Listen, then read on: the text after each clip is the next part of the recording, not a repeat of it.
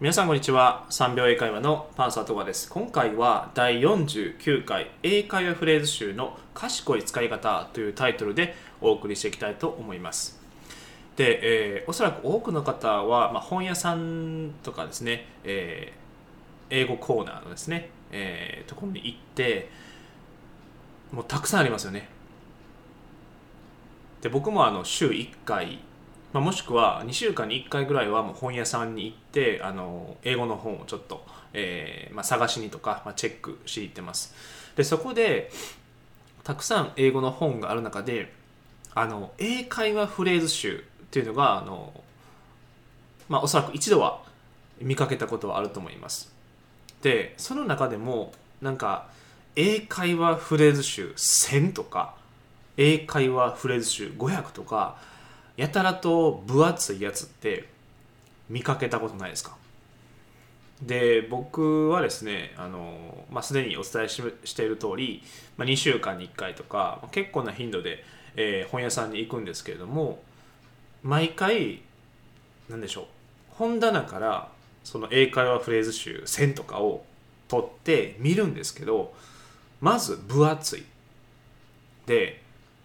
もちろん重たい。で量はたくさん載ってるけれどもこれ持ち運びにはちょっと難しいとか、まあ、そういうのもあるんですけど何よりフレーズの数が多いですよね。でひょっとしたら何人かの方はこれ全部覚えないと英会話が成立しないんじゃないかなっていうふうに思われてる方がいらっしゃると思います。であの僕からの回答なんですけれどももう結論から言うとあなたが必要なところだけをピックアップしてでそれから覚えていくようにする。というのが一番いいと思います。僕も過去英会話フレーズ集何冊も買いました。で、えーまあ分厚い本も買ったんですけれども何でしょう。よし最初からやろうと思って1ページ目から開いてで順番にやっていったんですけれどもちょっとこれ無理やなと。何でしょう。なんか修行みたいな感じに 思えてきていやこれは楽しくないなと思ってもうやめました。で僕だけじゃなくておそらく他の方も同じように感じらっしゃる方が多いかなと思います。で、えーすでにお伝えしました通り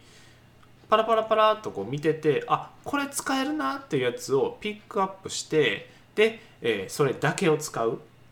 うん、っていう方法が一番だと思います。はい。でえーっと言葉って自分がよく使う言葉あると思うんですけどとかあと使いたい表現ですね。こう言いたいっていう言葉。それを中心に覚えていただければいいと思います。であとは後の言葉は聞いてわかる。聞いてわかればあのいいかなと思います。で僕の場合はあのどうやって勉強していったかっていうとまず自分が言いたい言葉もしくは、えーよく使う言葉を中心にもう一冊のノートに書き留めてで、えーそれらをひたすら何でしょう。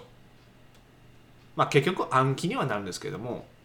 でそのまるまるその暗記っていうのもあるんですけれどもちゃんと文法を理解した上で、えー暗記する。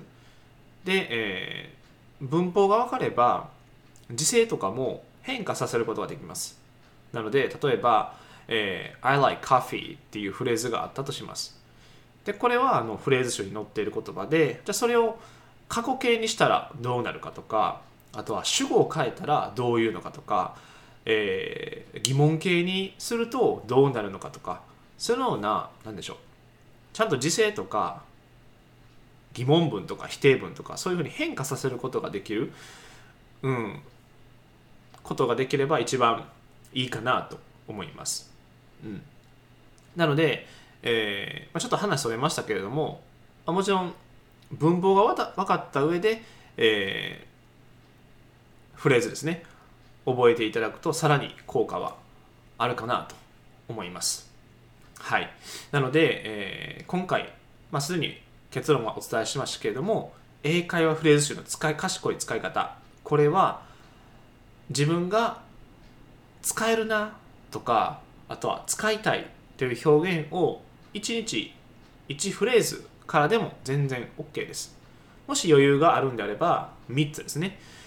1日3フレーズ。それをノートに書き留めて、えそれを自分だけのフレーズ集にしてしまう。すでに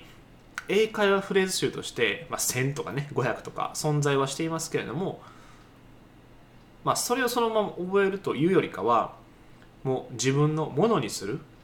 血肉にするっていう意味で新しくノートを購入していただいてそこに自分オリジナルの英会話フレーズ集これを作っていく。それをしていただくと実践でねもちろん使えますし、えー、いろんな表現